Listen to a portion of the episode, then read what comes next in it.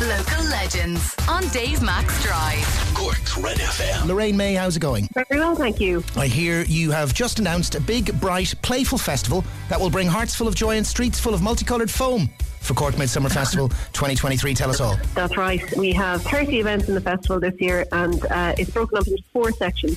So the first is brand new world premieres and new events. Um, some of them Irish, some of them international work as well. We also have loads happening on the streets. We have that multicoloured foam installation that you mentioned coming down John Redmond Street, Circus Spectacle. Uh, we have our, our programme of communities and Be Part with events created by communities in Cork with artists. And then we also have a special section this year for emerging artists in Cork. You'll see some of the, the most exciting emerging artists in Cork in the festival this year. So for 12 glorious midsummer days, the city becomes a stage. What's, I suppose, the key thing for people to note is it's the middle of June, 14th to the 25th, and the tickets are on sale for the various events on corkmidsummer.com. Yeah, that's right. And in terms of using the city as a stage, we're, we're transforming Millennium Hall into a beach. Uh, we'll have 15 tons of sand going in there for a world class award winning international show from the Venice Biennale in 2019. Um, we're using the, the streets of the foam. Gina Moxley will be taking over Crawford Art Galleries.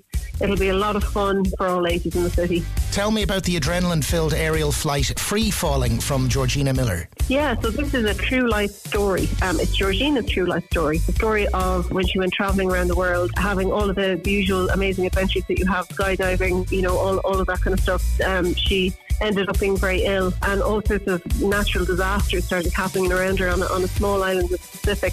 So I won't ruin it by telling any more, but it's a really gripping story that's well worth watching in the Everyman. And that's produced by Rough Magic, and, and this is their, their first time in the festival, which is very exciting. Fantastic. Theatre, opera, dance, circus, music, visual arts, performance art on the streets, all happening. Cork Midsummer Festival in the middle of midsummer in Cork. It, oh, says it is what it says on the tin. Lorraine May, thanks a million. Thank you. For more Red FM podcasts, go to redfm.ie forward slash podcasts.